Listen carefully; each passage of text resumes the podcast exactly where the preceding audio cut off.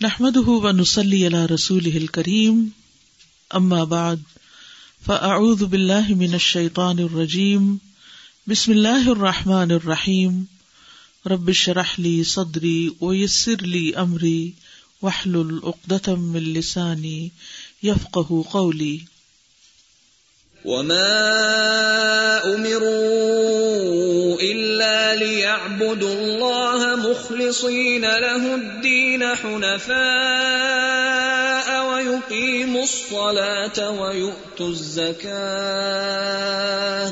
وذلك دين القيمه قیام قیام کی مقدار۔ جیسا کہ ہم جانتے ہیں کہ نماز میں قیام کرنا فرض ہے۔ قوموا للہ قانتین۔ یاد رکھیے کہ لمبے قیام والی نماز افضل ہے۔ جس نماز میں جتنا لمبا قیام ہوگا، اس کا اتنا ہی ثواب زیادہ ہوگا۔ بس یہ اصول کلیا قاعدہ یاد رکھیے۔ اور اس اعتبار سے اپنا قیام لمبا یا چھوٹا کر لیجیے رسول اللہ صلی اللہ علیہ وسلم نے فرمایا کہ سب سے لمبی قرآت والی نماز سب سے افضل ہے۔ افضل السلاتی طول القنوت۔ اور یہ صحیح مسلم کی روایت ہے۔ نبی صلی اللہ علیہ وسلم کے قیام کی صفت کیا تھی؟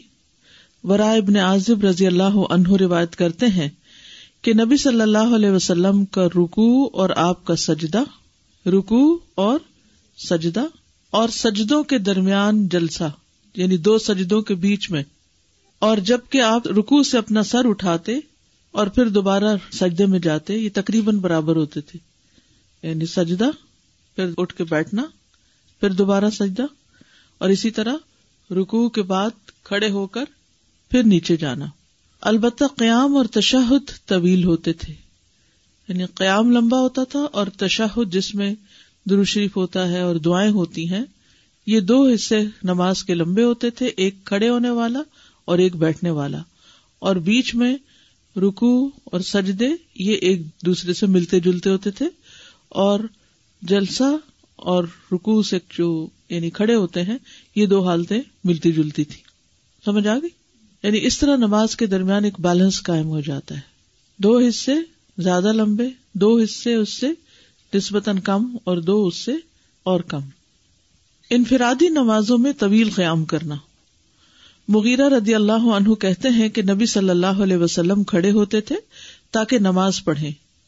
یہاں تک کہ دونوں پاؤں یا دونوں پنڈلیاں پھول جاتی تھی سوج جاتی تھی اس کے متعلق آپ صلی اللہ علیہ وسلم سے کچھ کہا جاتا تو آپ فرماتے، کیا میں شکر گزار بندہ نہ بن جاؤں؟ یعنی یہ آپ کی نماز انفرادی تحجد کی نماز ہوتی تھی، جس میں آپ بہت لمبا قیام کرتے تھے، جہاں تک جماعت کرانے کا تعلق ہے، لوگوں کو نماز پڑھانے کا تعلق ہے، تو اس کی تفصیلات آگے آئیں گی کہ آپ انہیں کون کون سی صورتیں پڑھاتے تھے۔ کبھی آپ نے بہت لمبی بھی پڑھائی اور کبھی بہت مختصر بھی۔ کبھی مختلف اسباب کی بنا پر آپ نے اپنا قیام جو ہے اس کو مختصر بھی کیا۔ با جماعت نماز میں زیادہ لمبا قیام نہ کروانا۔ ابو مسعود رضی اللہ عنہ سے روایت ہے کہ ایک آدمی نے ارض کیا، اے اللہ کے رسول، اللہ کی قسم، میں نماز فجر میں فلاں شخص کی طوالت کی وجہ سے پیچھے رہ جاتا ہوں۔ میں نے رسول اللہ صلی اللہ علیہ وسلم کو کبھی نصیحت کے وقت اس دن سے زیادہ غزب ناک نہیں دیکھا۔ یعنی فلاں شخص بہت لمبی نماز پڑھاتا ہے، اس لیے میں پھر ٹھہر کے ہی جاتا ہوں۔ جیسے آج کل بچے کرتے نا کہ دیر سے جاؤ تاکہ آدھی رکت ملے اور جلدی ختم ہو جائے۔ تو رسول اللہ صلی اللہ علیہ وسلم اس پر بہت زیادہ غزب ناک ہو گئے۔ اس دن کے بعد آپ نے فرمایا، تم میں سے کچھ لوگ دوسروں کو متنفر کرنے والے ہیں۔ لہذا جو شخص تم میں سے لوگوں کو نماز پڑھائے، تو اختصار سے کام لے۔ کیونکہ مقتدیوں میں کمزور، بوڑھے اور ضرورت مند بھی ہوتے ہیں۔ کون کون ہوتے ہیں؟ کمزور، بوڑھے اور ضرورت مند۔ ضرورت مند سے مراد یہ کہ انہوں نے اپنے کام پہ جانا ہوتا ہے۔ مثلاً آج کل اگر فجر کی نماز کے وقت یعنی آفس جانے کا بھی ٹائم ہو، تو پھر آپ دیکھیے کہ لمبی نماز تو نہیں پڑھ سکتے نا۔ پھر لوگ اسی وجہ سے مسجد نہیں جاتے اور گھر پہ جلدی سے پڑھ کے چلے جاتے ہیں کہ آفس ٹائم ہو گیا ہے۔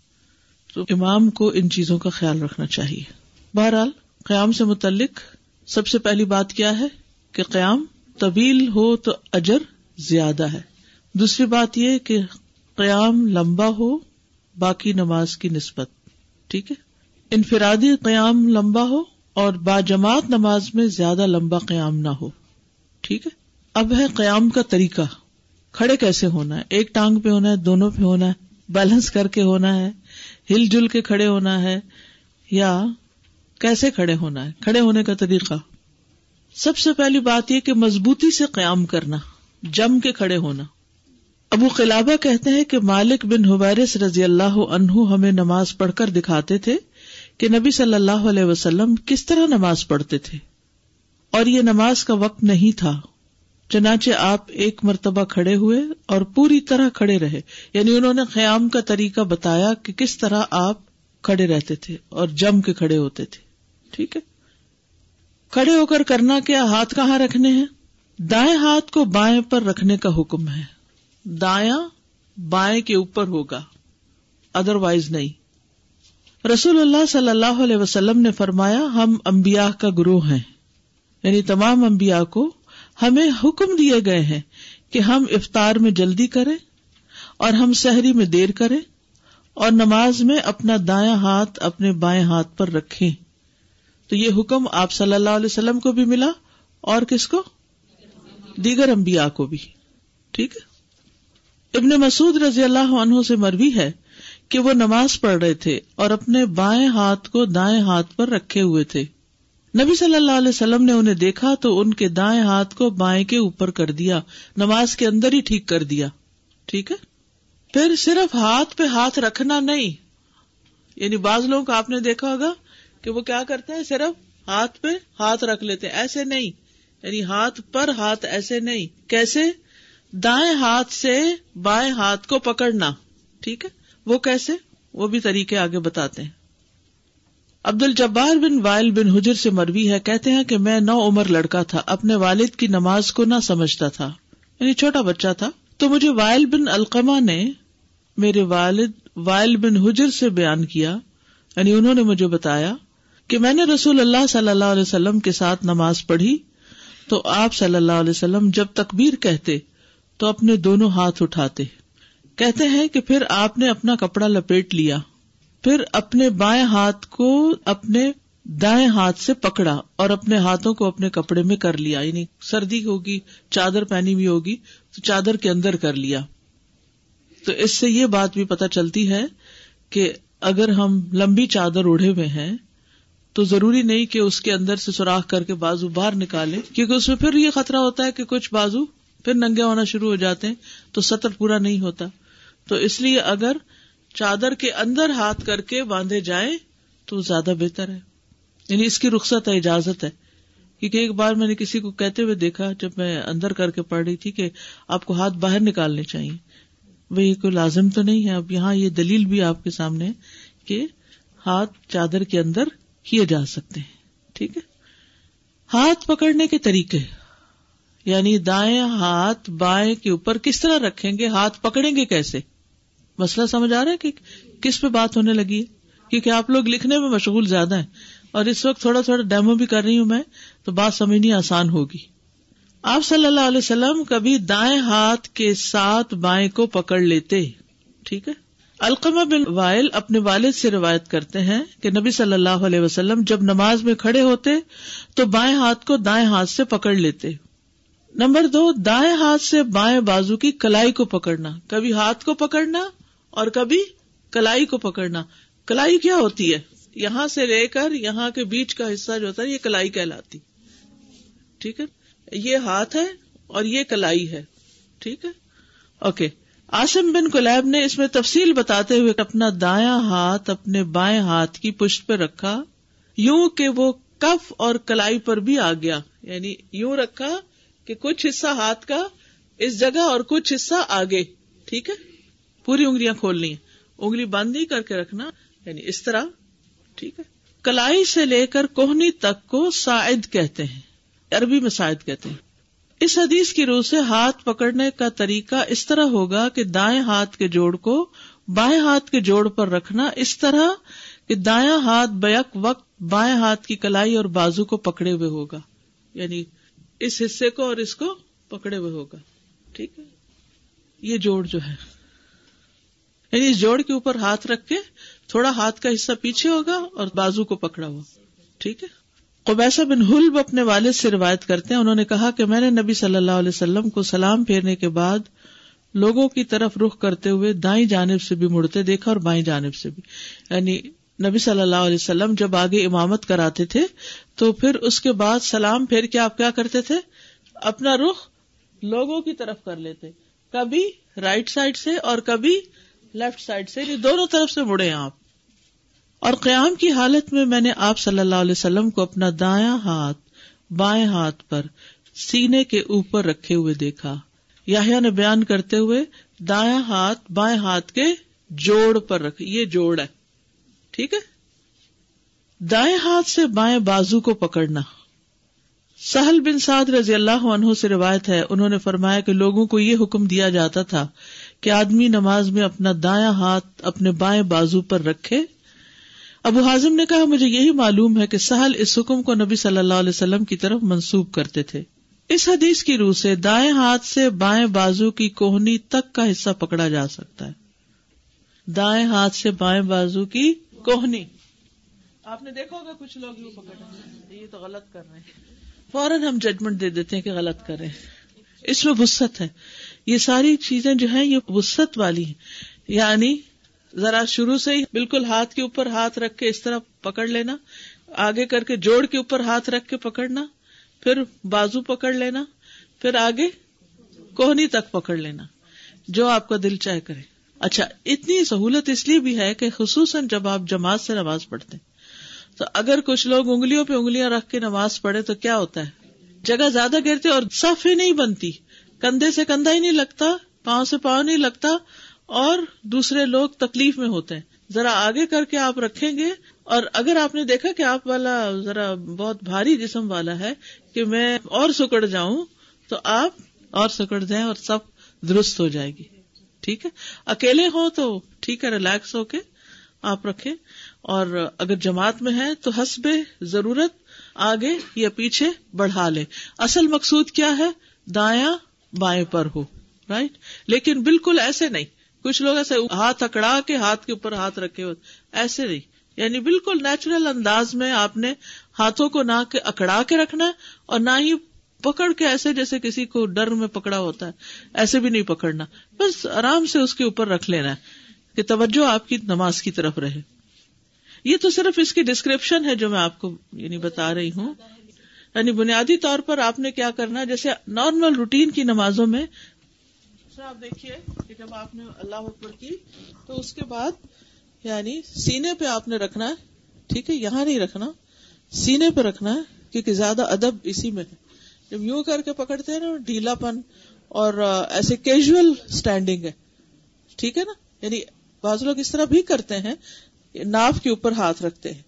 تو اس میں آپ دیکھیے کہ یہ باندھنا اس کی نسبت یہاں جیسے اس حدیث میں آیا سینے کے اوپر باندھنا ہاتھ پہ ہاتھ رکھنا ذرا پیچھے تھوڑا ہو جائے یا ذرا آگے لیکن جوڑ کلائی کونی جہاں بھی آپ رکھ لیں ہاتھ تو ٹھیک ہے۔ اور ہاتھ نارمل رہے نیچرل وے میں۔ کوئی فرق نہیں بتایا گیا اس میں۔ عورت مرد کو کوئی فرق نہیں۔ جتنے بھی احادیث آپ چھان مارے کہیں نہیں لکھا عورت یہاں ہاتھ رکھے اور مرد یہاں رکھے سب کا ایک ہی جگہ بتایا گیا۔ آپ صلی اللہ علیہ وسلم اپنے دونوں ہاتھ صرف سینے پر رکھتے تھے، مرد اور عورت دونوں ہی اس میں برابر ہیں۔ تاؤس بن کیسان یمانی تابعی بیان کرتے ہیں۔ ایک ہوتے نا صحابی جنہوں نے نبی صلی اللہ علیہ وسلم کو دیکھا، اور ایک ہوتے ہیں تابعی جنہوں نے صحابی کو دیکھا کہ رسول اللہ صلی اللہ علیہ وسلم نماز کے دوران میں اپنا دایاں ہاتھ بائیں کے اوپر رکھتے اور انہیں اپنے سینے پر باندھا کرتے تھے۔ نگاہیں سجدے کی جگہ پر رکھنا۔ یہ افضل ہے۔ نگاہیں کہاں ہو یعنی آپ جب کھڑے ہو گئے ہیں تو کھڑے ہو کر چھت کو نہیں دیکھنا، دائیں طرف کی چیز کو نہیں دیکھنا، بائیں نہیں دیکھنا، بلکہ سامنے سجدے کی جگہ کو دیکھنا ہے۔ آپ صلی اللہ علیہ وسلم جب نماز پڑھتے تھے تو اپنے سر کو جھکا لیتے یعنی سر ایسے اکڑا ہوا نہیں ہونا چاہیے، پیچھے کو نہیں ہونا چاہیے، بلکہ کیا ہونا چاہیے؟ نسبت جھکا ہوا ہونا چاہیے۔ اور اپنی نگاہ کو زمین پر رکھتے۔ نگاہیں روک لینا۔ عائشہ رضی اللہ عنہ نے کہا کہ رسول اللہ صلی اللہ علیہ وسلم کعبہ میں داخل ہوئے تو ان کی نگاہ سجدے کی جگہ سے ادھر ادھر نہیں ہوئی۔ نگاہیں وہیں رکی۔ یہاں تک کہ بیت اللہ سے نکل گئے۔ سجدے کی جگہ پر ہی دیکھتے رہے۔ سبحان اللہ۔ اور آج اگر ہمیں کوئی کعبہ کے اندر لے جائے تو ہم کیا کریں گے؟ چھت دیکھیں گے پلر دیکھیں گے، تصویریں لیتے رہیں گے، مٹیریل کو ہاتھ لگاتے رہیں گے۔ کون سا سنگ مرمر ہے؟ وغیرہ کیا اس کا ہاتھ لگائے سے رنگ تبدیل ہوتا یا نہیں ہوتا؟ آپ صلی اللہ علیہ وسلم کو جب میراج پر لے جایا گیا تو قرآن اس کی گواہی کیا دیتا ہے؟ ما زاغ البصر وما طغى۔ نگاہ بھٹکی ہی نہیں۔ حد سے آگے بڑھی ہی نہیں۔ تغا ہوتا ہے نا، حد سے آگے بڑھنا۔ تو یعنی کے لیے نگاہ آگے نہیں بڑھی۔ بس وہیں رہی جہاں ہونی چاہیے تھی۔ ادب، احترام۔ تو نماز اللہ کی بندگی کا نام ہے، اللہ کی عبادت کا نام ہے۔ اللہ کے آگے قوم اللہ قانتین، ادب کے ساتھ کھڑے ہونا ہے۔ اور جب کسی مسجد میں جائیں یا کسی بھی جگہ، تو ٹھیک ہے، مسجد نبی میں، مسجد حرام میں جاتے ہیں، بہت ڈیکوریشن کر دی گئی ہے۔ ان چیزوں کی طرف انسان کا دھیان چلا جاتا ہے۔ لیکن نماز میں آپ کا دھیان نیچے ہی رہے یعنی ادب رہے۔ نگاہوں میں بھی ادب ہو۔ دل حضوری تو ہو ہی، دل میں تو توجہ ہو ہی۔ لیکن نگاہوں میں بھی ادب اور آپ نے دیکھا ہوگا کہ جس مجلس، جس انسان، جس جگہ کا آپ کے دل میں ایک اور سا ہوتا ہے، ایک احترام اور ایک روب ہوتا ہے، تو وہاں پر آپ کی نگاہیں خود بخود جھک جاتی ہیں، جھکی رہتی ہیں، کیونکہ آپ کے دل کی کیفیت بدل جاتی۔ اصل میں نگاہوں کا جھکنا دلیل ہے اس بات کی کہ انسان کا دل اب کسی اور طرف متوجہ ہو گیا ہے۔ جب آپ گہری سوچ میں ہوتے ہیں، کسی ایک چیز پہ فوکس کیے ہوئے ہوتے ہیں، تو آپ کی نگاہیں کیا گھوم رہی ہوتی؟ گھومتی نگاہوں کے ساتھ کیا آپ ایک نقطے پہ فوکس کر سکتے ہیں؟ نہیں۔ جب آپ کا دل ایک طرف متوجہ ہو جاتا ہے، تو نگاہیں خود بخود ایک ہی جگہ ٹک جاتی ہیں پھر۔ تو اس پر خاص توجہ دینی ہم نے کہ نماز میں ہماری نگاہیں کہاں ہیں۔ با جماعت نماز میں امام کو دیکھنے کا جواز ہے نہیں سامنے۔ لیکن ایک ہی جگہ پھر ہو یہ نہیں کہ کبھی آگے کے امام کو دیکھے، کبھی رائٹ سائڈ کے مقتدی کو دیکھے، کبھی ادھر نہیں۔ امام بخاری نے صحیح بخاری میں باب باندھا ہے، نماز میں امام کی طرف نظر اٹھانے کا بیان۔ زین بن منیر کا کہنا ہے کہ مقتدی کا امام کو دیکھنا اقتدا کے مقاصد میں سے ہے۔ یعنی چونکہ وہ اس کو فالو کر رہا ہے، اس لیے اس کو دیکھ سکتا اور نگاہ ایک نقطے پہ لگی ہوئی ہے۔ بس اگر اس کے لیے ممکن ہو تو وہ دائیں بائیں دیکھے بغیر امام کو دیکھ سکے، تو یہ عمل نماز کی اصلاحی میں شمار ہوگا، کیونکہ وہ امام کی طرح ہی پڑھنا چاہتا ہے۔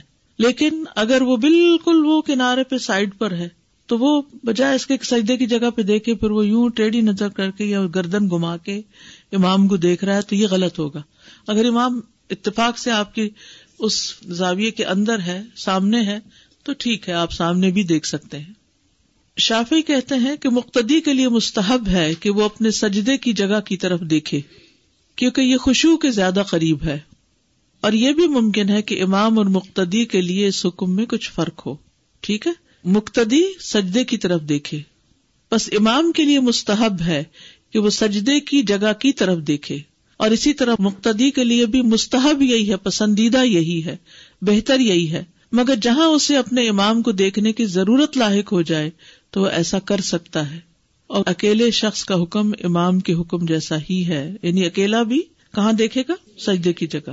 ضرورت سجدے کی جگہ سے نظر ہٹائی جا سکتی ہے ضرورت ٹھیک ہے؟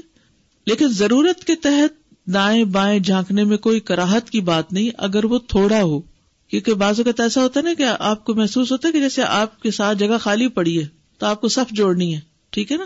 تو اگر آپ بالکل رائٹ لیفٹ دیکھ ہی نہیں رہے تو ہو سکتا ہے کہ وہ آپ کی صف ہی ٹوٹی ہوئی ہو یا کوئی اور ایسی چیز ہو۔ تو اس میں انسان ضرورت ہلکی پھلکی نگاہ رائٹ لیفٹ کر لے، لیکن سر موڑ موڑ کے نہ دیکھے۔